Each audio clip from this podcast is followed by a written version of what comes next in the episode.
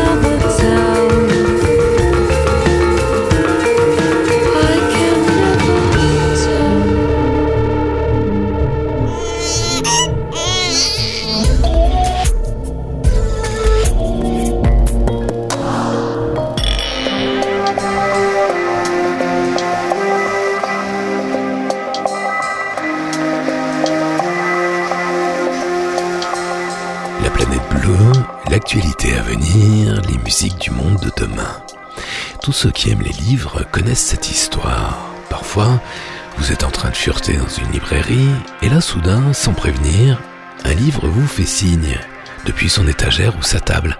Ouh, je suis là. Vous vous approchez, et vous découvrez un livre que vous ne connaissiez pas deux secondes auparavant, et qui va vous passionner pendant plusieurs semaines, peut-être plus. C'est ainsi que j'ai découvert le livre de Yann Frazier, Grande Plaine. Je vous en parle dans quelques instants. Nous allons évoquer la fin de Facebook, soulagement planétaire, prise de conscience d'une hyperconnexion intrusive. Pourquoi tant de gens font le ménage dans leurs interminables listes d'amis sur Facebook? Pourquoi certains se désabonnent-ils enfin des réseaux dits sociaux? Nous allons parler des nouvelles formes que le travail pourrait prendre dans le futur. Avec la robotisation et la numérisation du monde, le travail restera-t-il la valeur centrale de notre société? Aujourd'hui, il y a ceux qui en ont trop et qui en souffrent, voire en meurent, et il y a ceux qui n'en ont pas et qui en souffrent, voire en meurt. Qu'en pensent les chercheurs, les prospectivistes? Est-ce qu'ils discernent une nouvelle forme de travail pour les années à venir? Connaissez-vous l'agnotologie? Si ce n'est le cas, rassurez-vous, c'est plutôt normal, puisque l'agnotologie, c'est l'étude de l'ignorance, une discipline toute jeune aux confins de la psychologie, de la sociologie, de la philosophie et des neurosciences, ayant pour objet l'étude de l'ignorance, mais aussi des moyens mis en œuvre pour la produire, la maintenir et la propager. Vous allez voir, c'est passionnant. Nous allons évoquer le chef-d'œuvre absolu du cinéma, 2001 l'Odyssée de l'espace, le film culte de Kubrick et Clark, dont on fête cette année le cinquantenaire. Désastre critique à sa sortie en 1968, mais succès populaire immédiat, ce film étourdissant a non seulement changé l'histoire de la science-fiction au cinéma, mais il a changé le cinéma dans son ensemble. Malgré son âge, un demi-siècle, 2001 reste plus moderne que les films les plus modernes. Le panoramique sonore va nous entraîner aujourd'hui de Grande-Bretagne en Inde, de Los Angeles à New York, d'Islande en terre iroquoise, d'Argentine en Bolivie, de Nouvelle-Zélande au Japon, de France au Danemark et de Düsseldorf à Cologne, générique complet du programme musical en fin d'émission. Et là tout de suite, l'événement discographique de la saison, le nouvel album de John Hassel. Si John Hassel, le père de la planète bleue, prend la parole après neuf ans de silence, ce n'est sûrement pas pour ne rien dire. Rêver l'avenir encore un peu sur la planète bleue.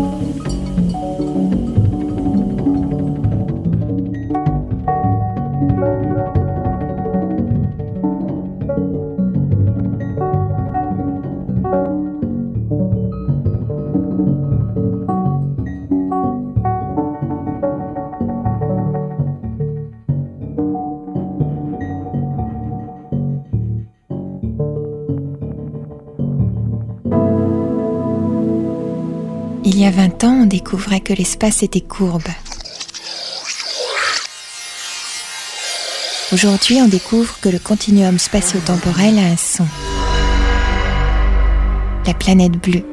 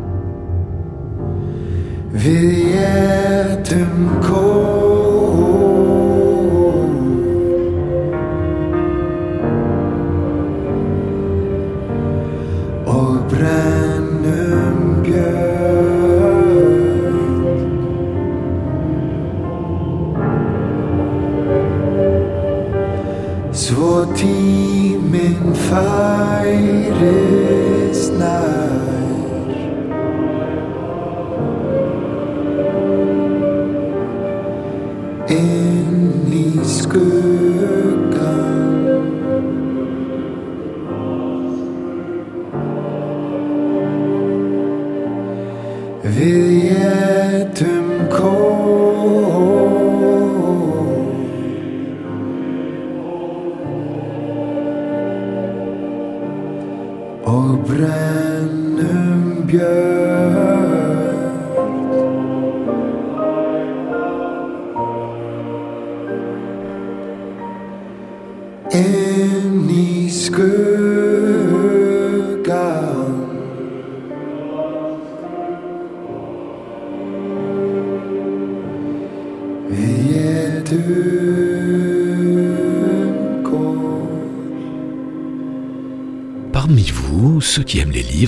Déjà cette histoire, j'en suis sûr.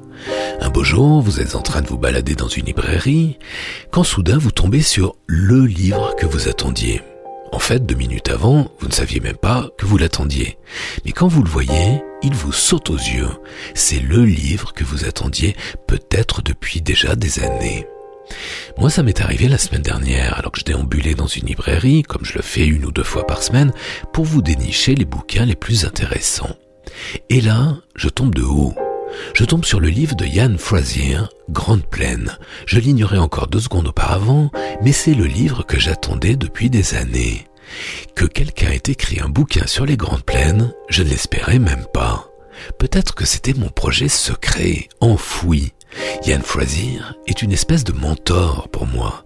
À 31 ans, alors qu'il est journaliste au New Yorker, il quitte Manhattan pour aller s'installer dans un no man's land du bout du monde, au-delà des Grandes Plaines, dans un endroit qu'il ne connaît pas, le Montana. Le but de son exil, écrire un roman. Mais en fait, rien ne se passe comme prévu. Arrivé dans le Montana, il ne va avoir de cesse de filer dans son van à la découverte des Grandes Plaines. Ben, je vous entends déjà grommeler les Grandes Plaines, mais qu'est-ce que c'est? C'est cette immense région au centre des États-Unis qui s'étend du Canada jusqu'au Texas, bordée à l'ouest par les Rocheuses, et à l'est c'est moins précis, disons le Missouri. Les Grandes Plaines, c'est là où il n'y a pas grand-chose, presque rien. Des étendues sauvages, anonymes, vides, balayées par les vents, qui ont forgé la légende, le mythe américain de l'Ouest. Ce que beaucoup d'Européens, moi le premier, appellent souvent par erreur le Midwest, parce que le Midwest aux États-Unis répond à une définition précise. C'est le centre-nord des États-Unis jusqu'au Grand Lac, et non le sud-ouest. Les plaines, c'est un immense espace complètement méprisé par les Américains. Ils n'y foutent jamais les pieds. Tout juste jettent-ils un regard fugace par le hublot quand ils le survolent. Enfin bon. Yann Frazier, lui, se met à parcourir des milliers de kilomètres à travers les plaines, en terres indiennes, terres des bisons, où rien ne pousse jamais. Ce n'est même pas le désert, l'herbe est courte, sèche, à perte de vue. L'Amérique est comme une vague de fréquence de plus en plus haute à chaque extrémité et plus basse au centre, écrit Yann Frazier. Aucun endroit qui aurait pu me donner l'impression de m'attendre, aucune communauté résidentielle, aucun magasin spécialisé dans les équipements sportifs, aucune épicerie fine proposant des bières importées, juste des silos à grains, des prés plats et bruns, sans vaches dessus, des champs de blé, des poteaux télégraphiques. Avez-vous déjà entendu parler de quelqu'un s'installant dans les grandes plaines? Évidemment non, jamais. Outre leurs dimensions infinies, c'est un truc fascinant des plaines. Personne ne s'y installe jamais. J'ai toujours été intrigué par l'espace là-bas. Pourquoi est-il plus grand qu'ailleurs? Ce mystère me hante depuis des années, comme celui des chevaux si costauds qui ne mangent que de la salade. Mais là je m'égare, ceci est une autre histoire. Grande plaine, Yann Frazier, chez Ebeck.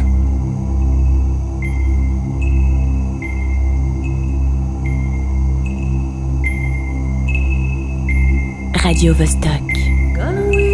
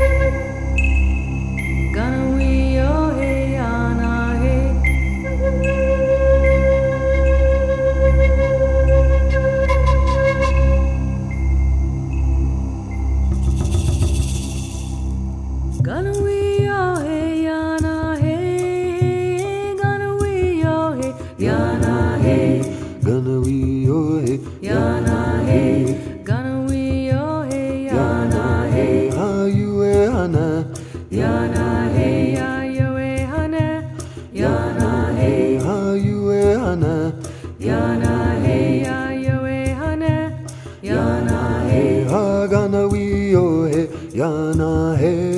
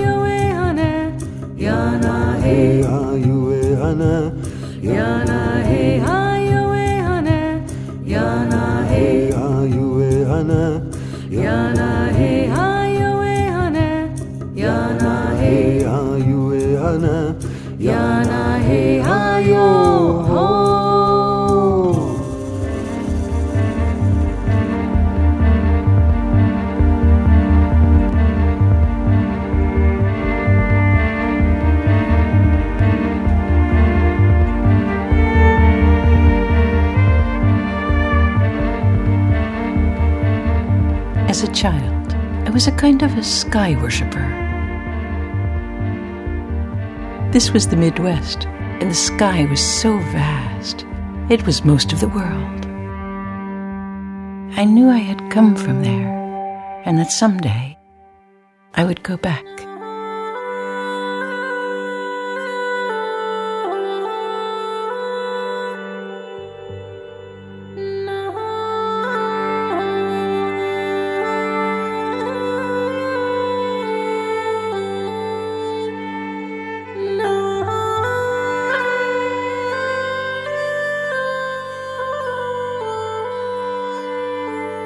What are days for? To wake us up. To put between the endless nights.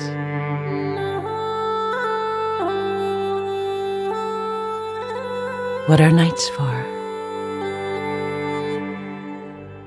To fall through time. Into another world.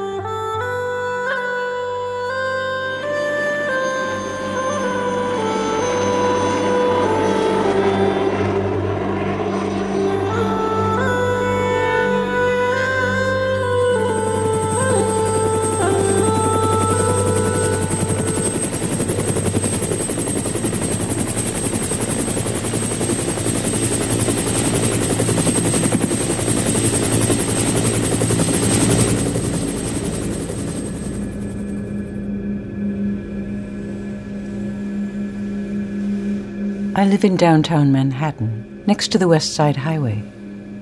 In September 2001, after the Trade Center fell, everything was covered with white ash. For months, lines of trucks moved up the highway, carrying the twisted metal debris from the towers. Out at the end of the pier, there's a strange Assyrian looking building. And during this time, FBI speedboats began to dock out there. It was the beginning of the time when cameras began to appear everywhere.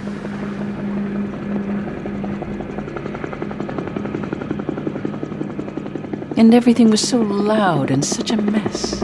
I tried to get out of town as much as I could. And I decided to go to California, up to the northern mountains, with my dog Lolabelle. Now, the idea was to take a trip and spend some time with her and do a kind of experiment to see if I could learn to talk with her. Now, I'd heard that rat terriers could understand about 500 words, and I wanted to see which ones they were. It was February, and the mountains were covered with tiny wildflowers, and such a huge, tall sky, and a very thin, pale blue air and hawks circling. Every morning we walked down to the ocean, which took most of the day. And what happened was, more or less, beauty got in the way of the experiment. It was just so beautiful up there that I forgot the whole project, really. It just slipped my mind. Most days, the walk to the ocean took several hours, and we would just goof around and lie down and have snacks of carrots. Now, rat terriers are bred to protect borders, so Lolabelle was always on the job. She would trot in front of me on the trail doing a little advance work, a little surveillance. Now, occasionally, out of the corner of my eye, I'd see some hawks circling in this very lazy way way up in the sky. And then one morning, suddenly, for no reason, they came swooping down right in front of me, dropping down through the air, their claws wide open, right on top of Lolabelle. And then they swooped back up and dropped back down, and I realized that they were in the middle of changing their plan. This little white thing that had looked like a tiny white bunny from 2,000 feet up was turning out to be just a little too big to grab by the neck. And they were making their calculations, figuring it out. And then I saw Lolabelle's face, and she had this brand new expression. First was the realization that she was prey, and that these birds had come to kill her. And second was a whole new thought. It was the realization that they could come from the air. I mean, I never thought of that. A whole 180 more degrees that I'm now responsible for. It's not just the stuff down here the dirt, the paths, the roots, the trees, but all this too. And the rest of the time we were in the mountains. She just kept looking over her shoulder and trotting along with her head in the air, her eyes scanning the thin sky, like there's something wrong with the air. And I thought, where have I seen this look before? And then I realized it was the same look on the faces of my neighbors in New York in the days right after 9 11, when they suddenly realized, first, that they could come from the air, and second, that it would be that way from now on. And we had passed through a door and we would never be going back. La planète bleue n'a pas attendu le scandale Facebook Cambridge Analytica pour vous mettre en garde vis-à-vis des réseaux dits sociaux. Il y a quasiment dix ans, la planète bleue relatait l'initiative innovante d'une chaîne américaine de fast-food qui lançait déjà, à l'époque, une offre spéciale plutôt élégante, le Hooper Sacrifice. Chaque personne se débarrassant d'au moins 10 amis sur Facebook se voyait offrir un burger. Les amis virés recevaient alors un message leur annonçant qu'ils avaient été sacrifiés en échange d'un burger gratuit. Des centaines de milliers de gens ont ainsi été virés des listes d'amis sur Facebook. Depuis le scandale Cambridge Analytica, une nouvelle vague de désaveux et donc de désabonnement se répand sur la toile. Pour certains, Facebook est devenu le double symbole du nouveau conformisme planétaire et de l'effondrement culturel généralisé, l'exposition du vide insondable qui remplit la vie de nombreux contemporains. Certains observateurs évoquent la fin possible prochaine de Facebook. Quel soulagement c'est le nouveau truc dont on parle, une espèce de mouvement de reflux agite les réseaux dits sociaux.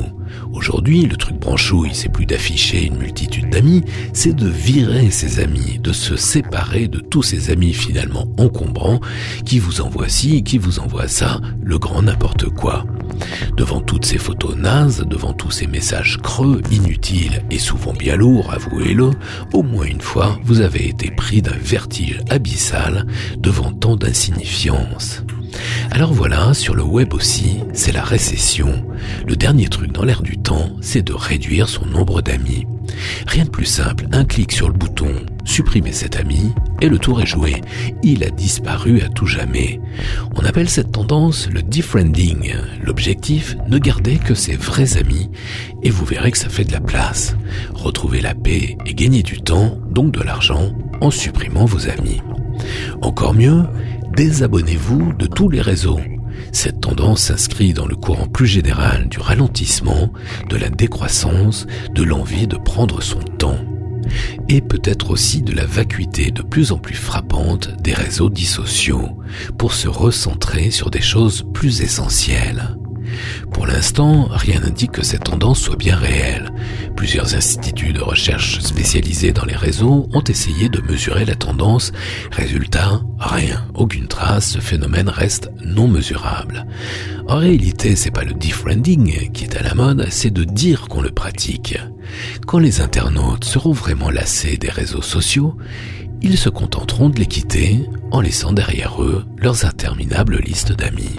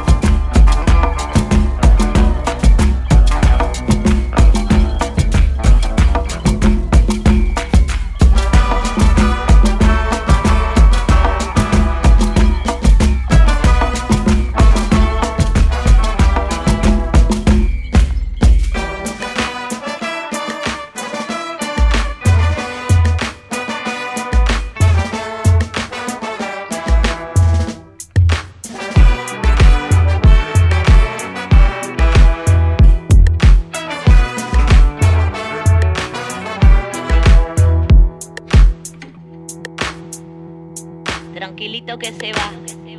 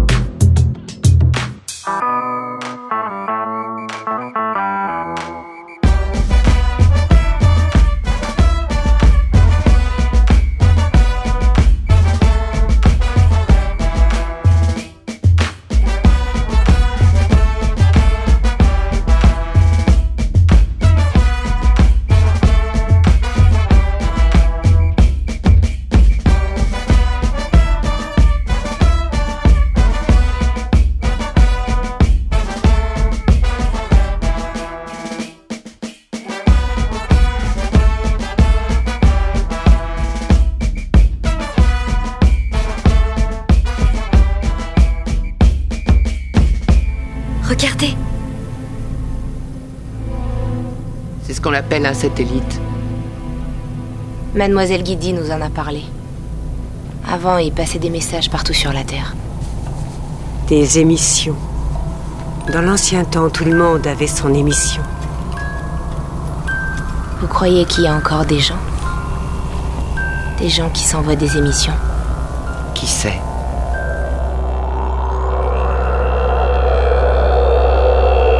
La planète bleue, le son de la Terre.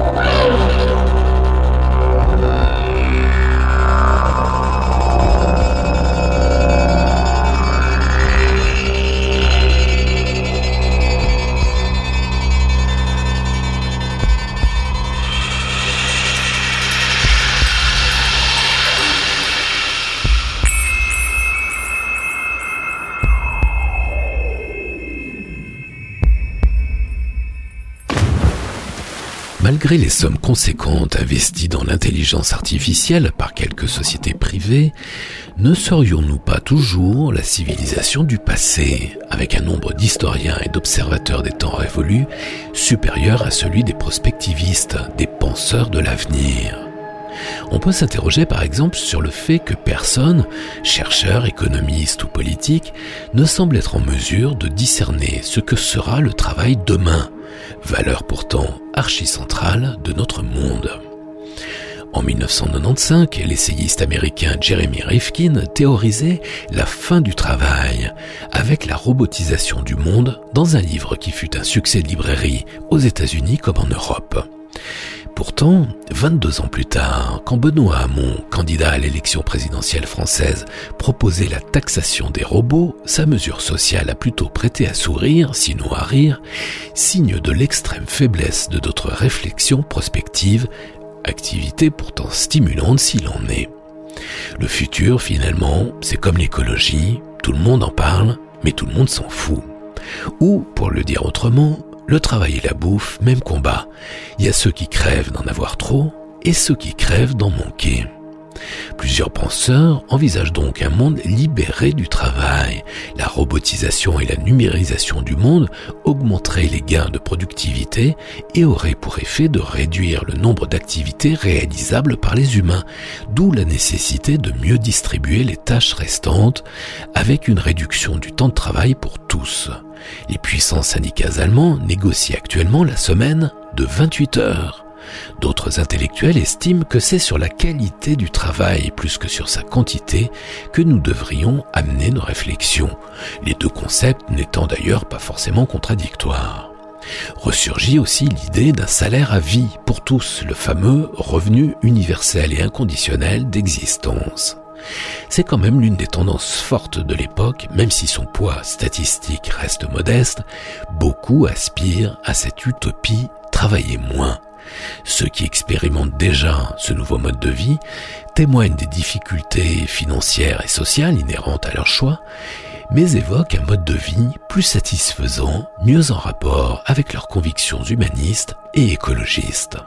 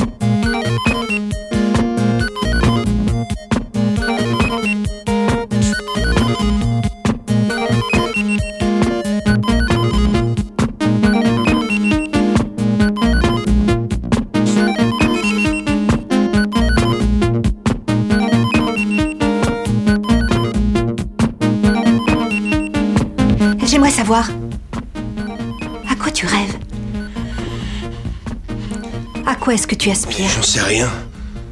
Vas-y, dis-le. Je veux que tout redevienne comme avant.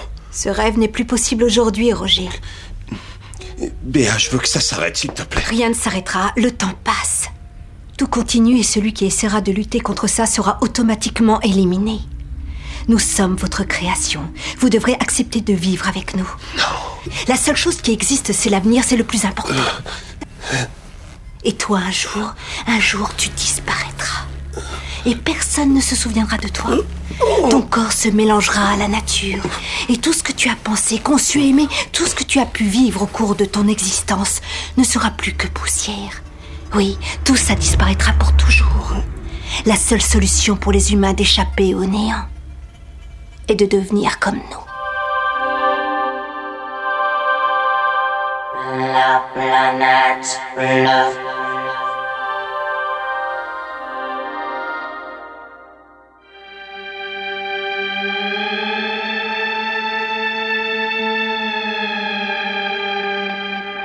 Radio Vostok.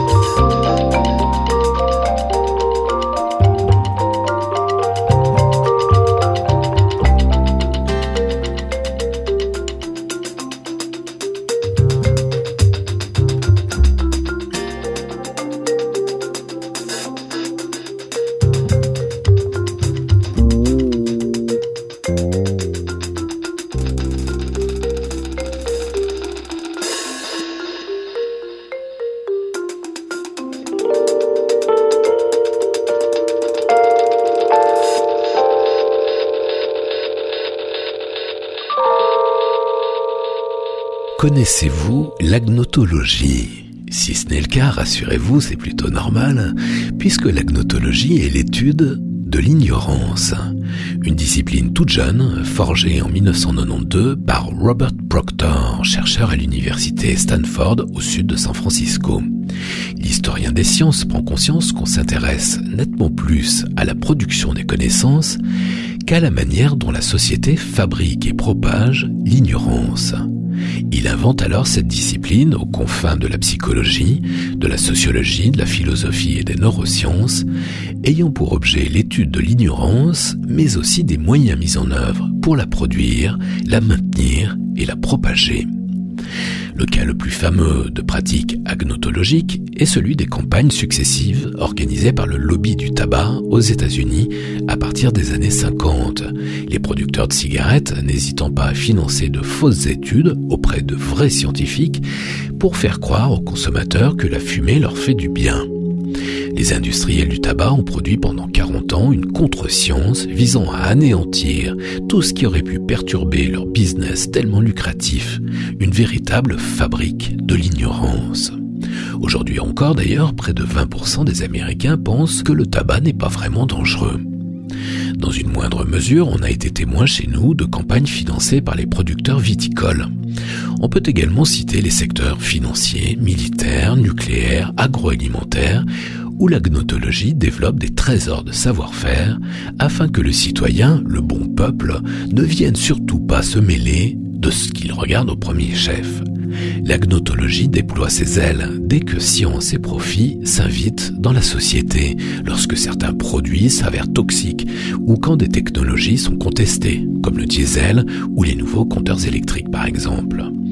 Mais la gnotologie use également de biais plus rusés, finançant de multiples études, parfois très sérieuses, avec des moyens considérables, simplement destinés à noyer le poisson sous une masse d'informations et de communications habilement gérées. Une demi-douzaine de prix Nobel ont vu leurs recherches ainsi financées. Dans l'industrie, les agnétologues ont découvert que pour plein de bonnes raisons, syndicats, patronats et pouvoirs publics ont souvent su négocier une ignorance médicale de circonstances qui fait des milliers de morts aujourd'hui encore. Les utilisateurs du web le savent, multiplier le savoir disponible peut être, paradoxalement, une façon d'accroître l'ignorance du public. Comment s'adresser aux gens afin que leur réponse soit au plus proche de votre attente ou de celle de votre client? Question bien connue de tous les instituts de sondage. À votre avis, comment les climato-sceptiques ont-ils réussi aux États-Unis à faire douter près de la moitié de la population? En multipliant les débats, en donnant l'impression qu'il y a beaucoup de débats à l'intérieur même de la communauté scientifique, ce qui est statistiquement faux. Mais répandre l'idée qu'il y a débat entre les chercheurs, c'est répandre le doute. L'éleveur du Kansas voterait dans son 4x4 avec une Winchester accrochée à la lunette arrière, comme le producteur de gaz de schiste, tous s'en satisfont pleinement. La défense de la liberté économique est-elle garante des libertés individuelles? L'allié le plus puissant de la gnotologie, c'est évidemment le web. Vous pouvez taper dans Google n'importe quelle ineptie, vous trouverez des pages et des pages qui la soutiennent. Ces arguments foireux sont mis en avant sur les forums et suscitent d'interminables discussions. À l'origine instrument de démocratisation du savoir, le web est devenu simultanément une pièce maîtresse de la propagation de l'ignorance. Exemple, sur le climat, il n'est plus possible aujourd'hui de se forger une opinion en cherchant des infos sur Google. Que les industriels produisent de l'ignorance pour protéger leur business, on peut le comprendre. Il est plus étonnant qu'ils y parviennent aussi facilement avec des citoyens cultivés, érudits, informés. Y aurait-il en nous une dimension cachée, une propension à douter des connaissances, une suspicion à l'égard des idées nouvelles, en somme un penchant pour l'ignorance? Serions-nous des abrutis sphériques, selon la formule de Fritz Zwicky? C'est qu'on les aime tant, les autruches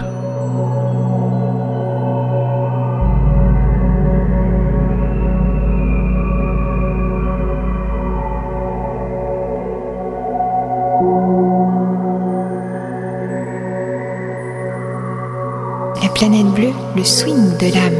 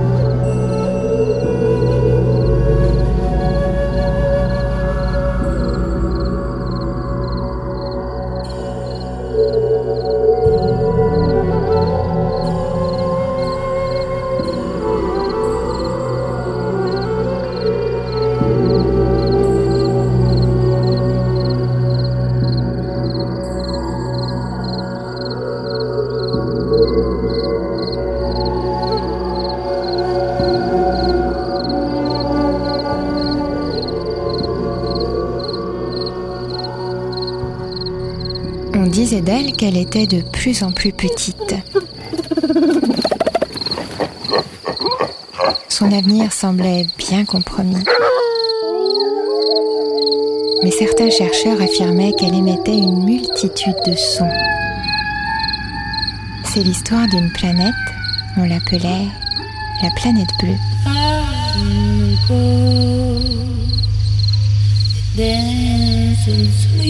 Please go.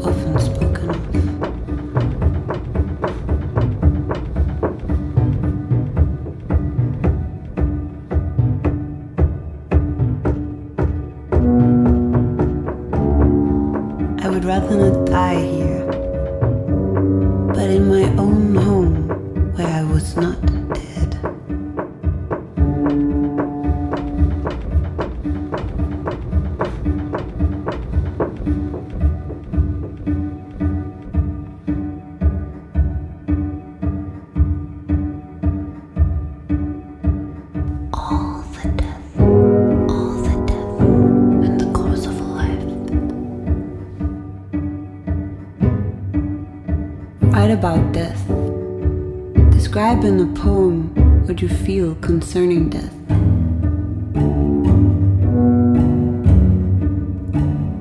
In the face of death,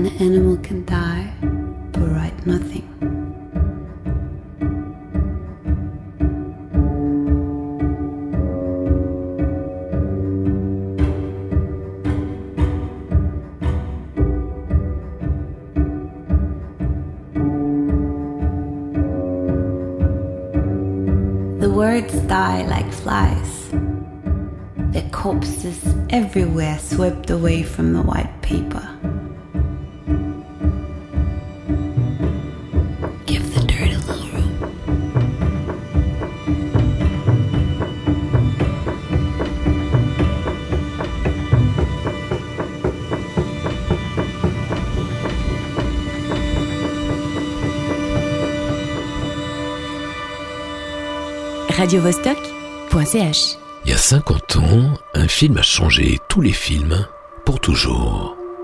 D'après les témoins de l'époque, c'était une expérience sensorielle, transcendante, métaphysique, surnaturelle.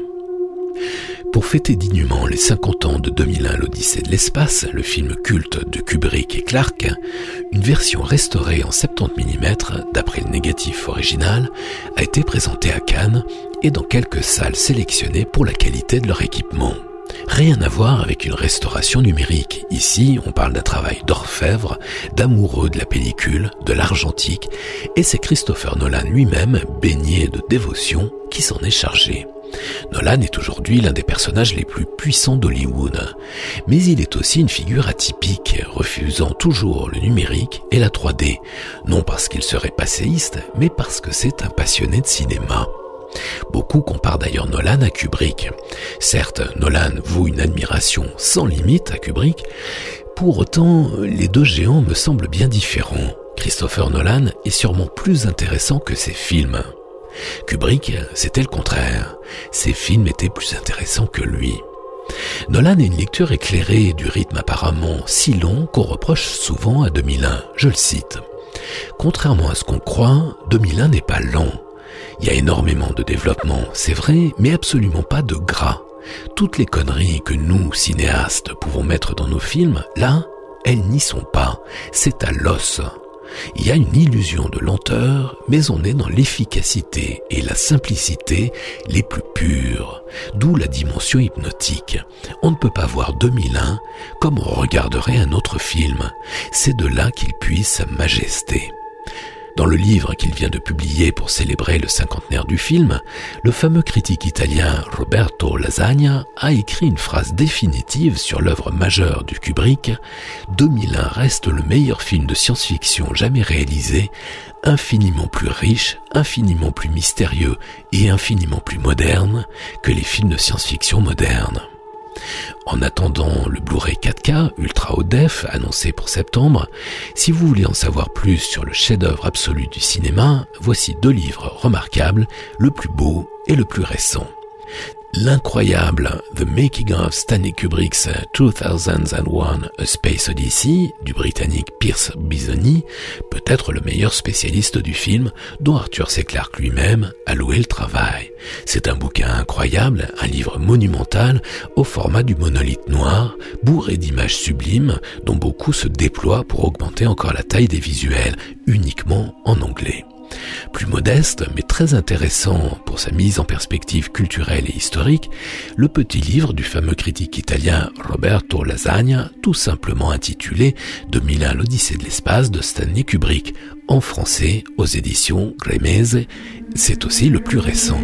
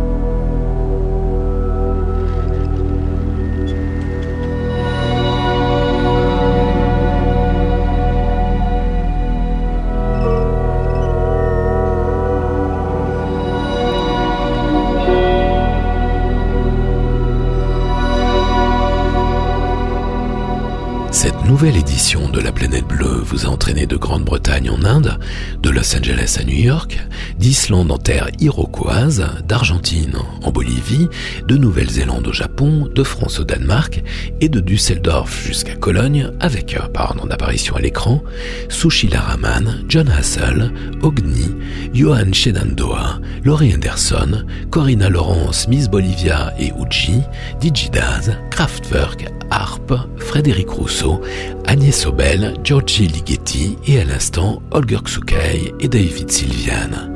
Retrouvez les références de tous ces titres et podcastez l'émission sur laplanètebleu.com. La planète bleue libre, partout, toujours, tout le temps, en FM et en DAB, en streaming et en podcast, sur laplanètebleu.com, sur Mixcloud et sur iTunes. La planète bleue, Yves Blanc. Prochain départ pour la Terre. Plus tard, plus loin, peut-être.